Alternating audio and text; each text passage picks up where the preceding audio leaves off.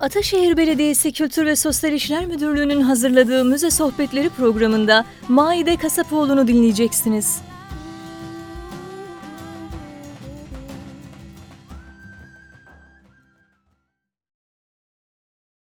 Merhaba, ben Hatice Utkan Özden. Ee, bu ay e, müze sohbetlerinde Maide Kasapoğlu ile birlikteyiz. Kendisi Burhan Doğançay Müzesi, daha doğrusu Doğançay Müzesi müze sorumlusu. Ee, aslında bu e, sohbetlere başladığımdan beri, en baştan beri diyeyim daha doğrusu, ben hep Burhan Doğançay Müzesi ile ilgili bir sohbet yapmak istiyordum. Ee, sanatçı müzelerini çok önemsiyorum ve çok hoşuma gidiyor. Çünkü bir kere bireysel olarak sanatçının e, mirasını, bir de geride ne bıraktığını bize anlatıyor. E, diğer yandan da tabii ki de hani sanatsal olarak çok önemli. Burhan Doğançay e, modern sanat, çağdaş sanatın vazgeçilmez Türk dediği sadece hani Türkiye çapında da değil, dünya çapında bir isim. E, kendisinin birazcık hayatıyla başlamak istiyorum. Mayda Hanım e, uzun süredir zaten müzede. Kendi röportajları da var e, YouTube'dan izleyebileceğiniz İstanbul Büyükşehir Belediyesi'ne ait. E, müzeyle ilgili oldukça derin bilgisi var ve de Burhan Doğançay ile ilgili. Öncelikle hoş geldiniz. Çok teşekkürler. E, şimdi birazcık böyle e, Burhan Doğançay'dan başlayalım. Hani ilk eğitimini aslında babasından alıyor olması, ee, bunun nasıl geliştiğini bize kısaca biraz anlatır mısınız? Dediğimiz gibi Burhan Doğançay'dan bahsetmeden önce babasından biraz bahsetmemiz gerekiyor. Babası e, asker ressamlar kuşağından diyebileceğimiz empresyonist bir sanatçı. E, çocukluğundan beri resme çok düşkün olması da e, biliniyor. Fakat ailesi çok e, kapalı ve mutasip bir aile olduğu için o zamanlar resim eğitimi alabileceği tek yer olan askeri rüştiyeye gidiyor. Orada resim yeteneğini fark ediliyor ve, e, ve haritacılık subayı olmaya çalışıyor ve orada e, deniz res, e, manzaralarıyla ünlü olan Diyarbakırlı Tahsin'den dersler alıyor. Diyarbakırlı Tahsin onu e, şey Viyana Akademisi'ne yollamak istiyor ama işte savaşlar dolayısıyla bir türlü gidemiyor. O yüzden bu, bu e, Adil Bey'in çok içerisinde kalan bir konu. O yüzden kendisine de bir söz veriyor eğer ileride bir oğlum olursa, şartlar ne olursa olsun onu yurt dışında eğitime yollayacağım diyor. Ve bu sözünü de tutuyor aslında. Ee, aynı zamanda kendisini asker ressamlar kuşağından çıkarması Devlet Resim Heykel Müzesi'ne eserinin alınmasıyla e, başlıyor. Böylece kendisini empresyonist ressam olarak gösterir, e, adlandırmaya başlıyor. Bu yüzden onun için çok önemli. Aynı zamanda Burhan e, Bey'in de ilk hocası, ilk resim hocası. Burhan Bey yaz aylarında babasıyla beraber Anadolu kırlarında dolaştığından bahseder. Babası ona nasıl çizmesi gerektiğini gösterir. Burhan Bey ne zaman boyaya elini atsa önce çizim diye onu uyarırmış. Işık, gölge dersleri verilmiş. E, lise yıllarına gelince Burhan Bey ise Arif Kaptan'dan e, dersler almaya başlıyor. Yine Arif Kaptan ona klasik eğitim daha çok veriyor. Ve e, Burhan Bey mimarlık okumak istiyor. Fakat Ankara Üniversitesi'nde mimarlık bölümü olmadığı için de ailesinin yönlendirmesiyle de hukuk okuyor.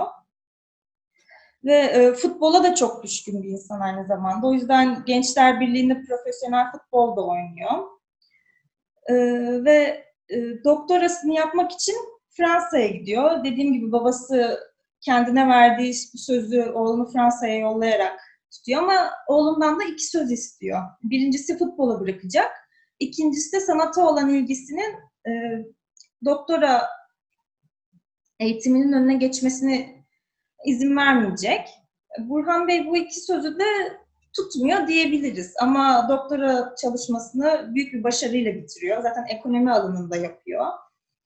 Ee, Paris Üniversitesi'nde ekonomi doktorasını yaparken yapmadan önce e, L'Académie de la Grande Chaumière'de resim eğitimine başlıyor. Daha sonra e, Normandiya'da Fransızca eğitimi de alıyor. Böylece e, doktora için yeterli Fransızcası oluyor. E, ama bir yandan yine doktorasını yaparken akademideki derslerine de devam ediyor. Yani gerçekten çalışıyor. Bir röportajında görmüştüm ben de. Ee, şöyle diyor aslında kendisi çok tatlı. Ee, tabii ki de kabiliyet hani iyi bir şey, güzel bir şey elbette ama ben her zaman e, şunu söylüyorum. Üç tane ana unsur var. Çalışmak, çalışmak, çalışmak. Hani her zaman böyle çalışmış ve o babasının verdiği eğitimi de hep şey olarak anlatıyor. Yani gayet disiplinli bir eğitim hani dışarıdayken hani bana hep söylerdi bak işte güneş buradan geldi mi gölge böyle olacak vesaire bunu böyle çizmen gerekiyor diye. Yani ciddi bir eğitim ve hani hukuk eğitimi de gerçekten şey üstüne ekonomi doktorası tabii ki de. Ee, bir de bunun üstüne Fransızca yapmak. Yani başka bir dilde zaten yapmak Kesinlikle. bence çok zor da e, hepsini bir araya getirebilmesi ve yine de hani resme yönelmesi e, aslında hani ilginç bir şekilde hem babasının istediği olmuş ama hem de babasının birazcık hani yapma dediğini de yapmış. evet. Ya il- ilginç bir hayat hikayesi aslında ve gerçekten çalışmak üstüne e, kabiliyet bir yere kadar gerçekten de hani çalışmanın önemi üstüne. Peki e, bu sonralarında orada mı açıyor mesela sergisini? Ben bunları bilmiyorum mesela. Ee, İstanbul'a döndüğü zaman babasıyla sergiler açıyor. Kendi sergileri de oluyor. Fransa'da da aslında e, sergisini e, sergi yapıyor. E, karma bir sergiye katılıyor. Hatta oradaki ekonomi hocaları onun sergisine gittiği zaman sanatın ekonomisi açlıktır diye uyarıyor Burhan Bey'i. Ama Burhan Bey asla bunları takmıyor tabii ki. İstanbul'a dönmeden önce biraz e, Avrupa'da geziyor. Dönünce zaten direkt devlet görevine başlıyor. Ama yine asla sanatı bırakmıyor. E, 1958'de Brüksel Dünya Fuarı'nda Türk pavyonunu yönetiyor. Bir yandan yine e, çalışmalarına devam ediyor ve e, turizm ve enformasyon daire müdürü olduğu zaman e, yurt dışında istediği yere taşınma, yerleşme hakkına sahip oluyor. Herkes onun Paris'e yerleşeceğini düşünürken o New York'a gidiyor. Çünkü şunu fark ediyor, artık sanatın yeni e, noktası, sanat merkezi New York'tu ve Burhan Bey radikal bir karar alarak New York'a yerleşiyor. E, uluslararası ölçekte kendini tanıtmaya da aslında bu New York macerasıyla başlıyor. Çünkü e, evet devlet göreviyle gidiyor. E, oldu çok fazla toplantıya katılıyor, şeyler yapıyor, e, sosyal yaşantıya giriyor ama aynı zamanda sanat çevresine de çokça giriyor. Sanat müzelerine gidiyor, işte sergilere gidiyor derken çok önemli iki kişiyle arkadaşlık ediyor. Bunlardan birisi Guggenheim Müzesi'nin yöneticisi e, Thomas Messer ve e, Amerika Sanat Federasyonu yöneticisi Roy Moyer'di.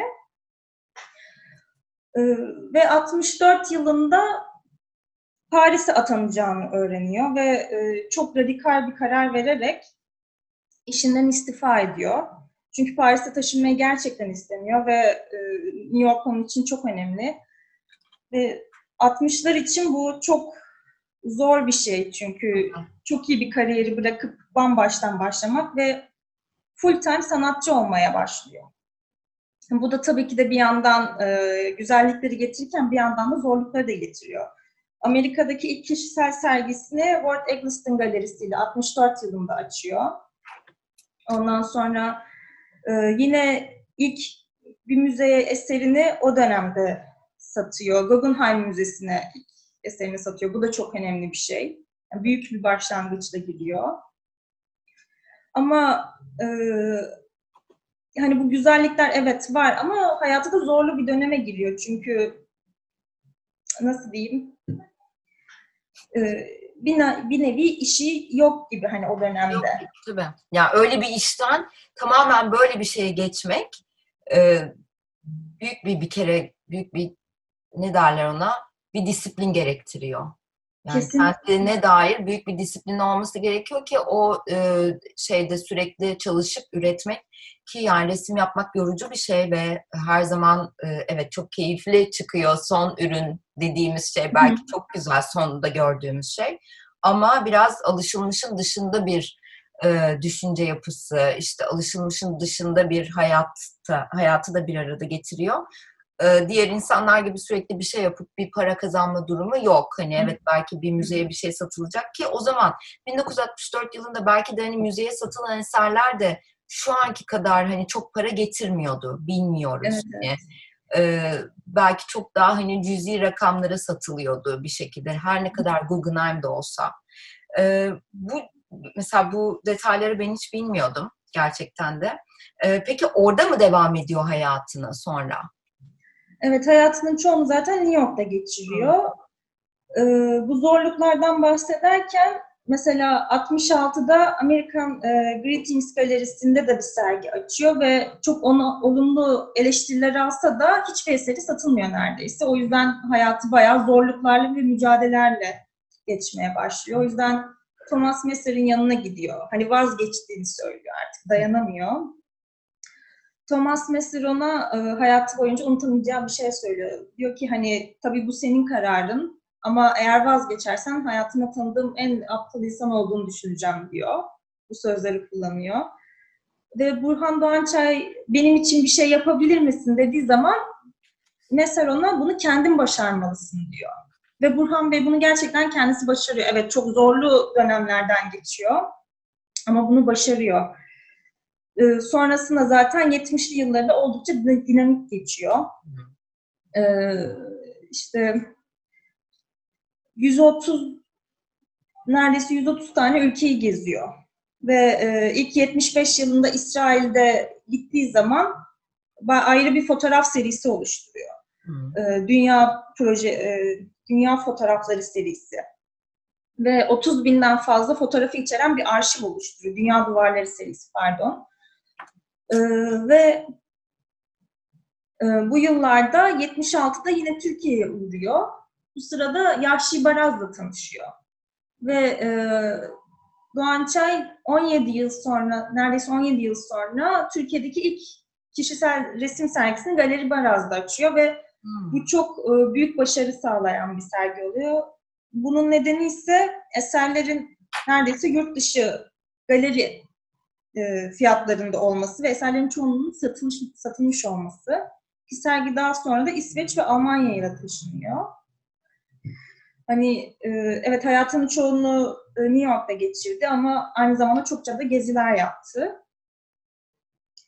E, biraz eserlerine bahsedecek olursak, hani bu dünya duvarları dedik, hani duvarlara nasıl geldiğinden bahsetmek istedim. Evet, biraz. duvarlarla ilgili söylediği çok güzel bir şey var diyor ki hep diyor arabada gid, gid hani herkes arabayla giderken kimse duvarlara bakmaz oysa ki hani bir baksak hani en güzel eserler, en farklı şeyler, en alışa gelmişin dışında konular oradadır diyor ve hani bundan böyle her zaman hayatı boyunca çok etkilendiğini söylüyor. İlginç bir şey ve de bence e, cesaret isteyen bir şey. Yani bir sanatçının e, en baştan beri sanatsal gelişimini e, tek bir süje mi diyeyim artık, tek bir kavram mı diyeyim, hani onun üstüne e, yapılandırıp sürekli kurması gerçekten ilginç bir şey. Yani tabii Kurdeleler serisi var biliyoruz. Çok gördüğümüz, e, muhtemelen o e, Galeri Baraz'da satılan eserler içerisinde de hani zamanında onlar vardı. Çünkü çok büyük koleksiyonerlerde o eserleri hala görüyoruz. Kurdeleler serisini ama hani duvarlardan hiç vazgeçmiyor. Ee, bir şekilde hani direkt gördüğümüz şeyi ortaya çıkartmak istemesi. Belki tamam e, her gün biz görmüyoruz ama hani kapılar, duvarlar, e, aslında tam da göze hitap eden şeyleri eserine yıllar yılı ve sürekli taşımış olması hem gerçekten çok cesaret isteyen bir şey hem de e, belki de işte hani hiç bırakma, bırakmayan, hani pes etmeyen bir karakter e, açılımına da götürüyor. Hani daha böyle psikanalist bir açılım yapmak istersek. Belki de hani ona da e, gönderme yapan bir şeydir. Ya katılıyorum. Şöyle, evet Burhan Bey 63 yılından itibaren vefatına kadar sürekli duvarlarla alakalı çalışıyor ama ve 14 seri oluşturuyor bundan. Ama bu 14 seri birbirinden o kadar farklı ki aslında hepsini sanki farklı bir sanatçı yapmış gibi ama hepsine baktığınız zaman da bunu Burhan Doğançay yapmış diyebiliyorsunuz. O yüzden kendini tekrara girmeyen e, bir insan. Hani bir rutine oturmamış bir insan. O yüzden e, bu çok, çok önemli. Doğru. Ve e, dediğiniz gibi 63 yılında Manhattan'da gezerken bir duvara rast geliyor ve onun hayatında gördüğü en güzel soyut resmi olduğunu söylüyor. Ve bununla beraber e, duvarları sanatının ana motifi olmasına o dönem karar veriyor. Ve e, ilk serisi genel kent duvarları ile beraber ardından 13 seri daha getiriyor. E, duvarlar için aynı zamanda şey söyler e, Burhan Doğançay, bir, bir ülkenin ritmini anlamak için o ülkenin duvarlarına bakmamız gerekiyor diyor. Çünkü e, hani ne yaşanıyorsa o duvarlarda yaşanıyor ve e, evet ülkenin ritmi için duvarlara bakmamız gerekiyor ama her e, ülkenin ortak duvarları, e, duvarların ortak noktasıysa aynı spontanlık aslında, aynı geçicilik var. Hani bunlar üstünde farklı şeyler e, ilerleyebiliyor. Hani bu yüzden çok önemli. Peki Ee, sonradan mesela müzenin kuruluşuna gelecek olursak o nasıl gelişiyor? Yani 2004 e, neredeyse hani Türkiye'nin ilk çağdaş sanat müzesi mi oluyor bu? Yani değil mi? Ee, Yani ilk çağdaş sanat müzelerinden birisi ilki Elgiz 2001 yılında açılıyor. Daha sonra Doğan Çay.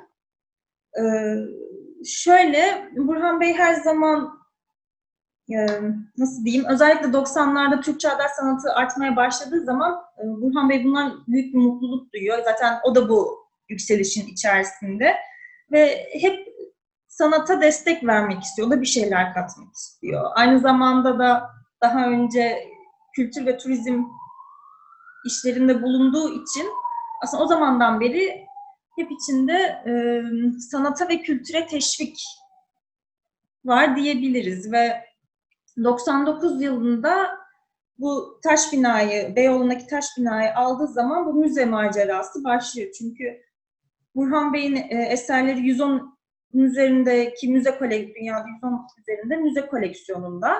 Ama Doğan Çay'ın e, 50 yıllık sanatını kapsayan tüm eserlerini görme şansımız yok. Ve o da bunu sergilemek için, göstermek için e, bu müzeyi kuruyor. Hem sanata faydası olsun hem de kendi idealini gerçekleştirmek, e, gerçekleştirmek için.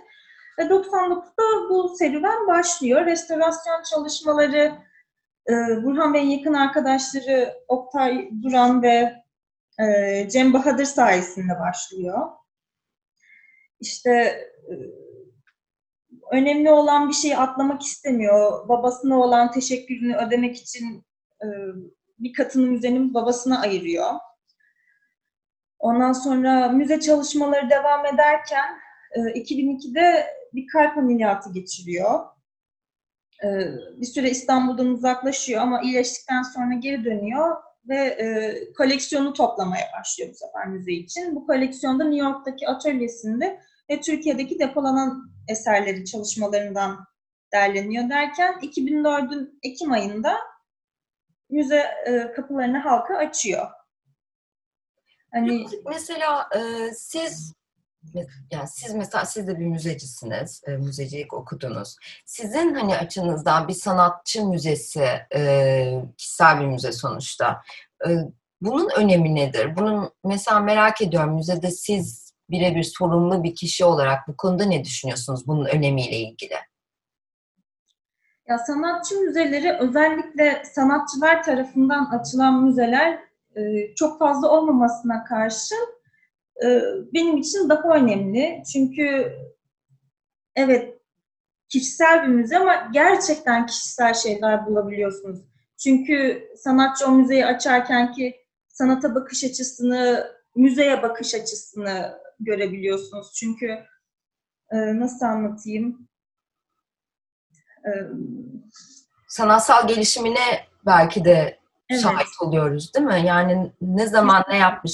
Ee, mesela şey çok güzel hani babasına ayırdığı e, alan ya babasının da müzede aslında eserlerinin olması. Çünkü sonuçta hani e, babasının çok büyük bir emeği var. Mesela o çok kıymetli. Kişisel olarak bir sanatçının e, bir türlü çalışma ve de gelişme e, sürecini ortaya koyuyor diye düşünüyorum. Kesinlikle katılıyorum.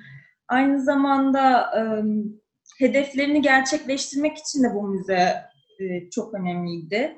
Mesela her zaman eğitime destek veren birisi olmuştur. O yüzden müzeyi açtıktan bir yıl sonra bu eğitime destek vermeye başlıyor. Ee, şey resim yarışmaları başlıyor. Hani çocuklara Evet. eğitim vermeye. Evet, müzenin şey yaptığı resim yarışmaları var. Evet.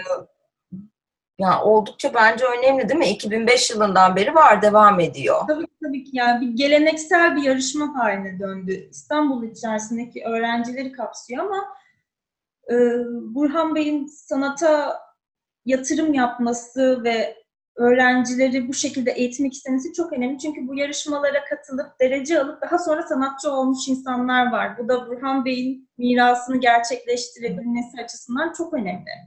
İşte tam müze misyonunu gerçekleştiriyor aslında. Hani bir sanatçı müzesinin misyonu nedir? Hani gerçekten e, eğitimle ilgili bir şeyse hani gerçekten bir anlamda misyon e, gerçekleşiyor. Peki başka nasıl programlar var? E, şeyleri falan da ağırlıyorsunuz diye biliyorum. Liseler, ortaokullar ya da ilkokullar değil mi?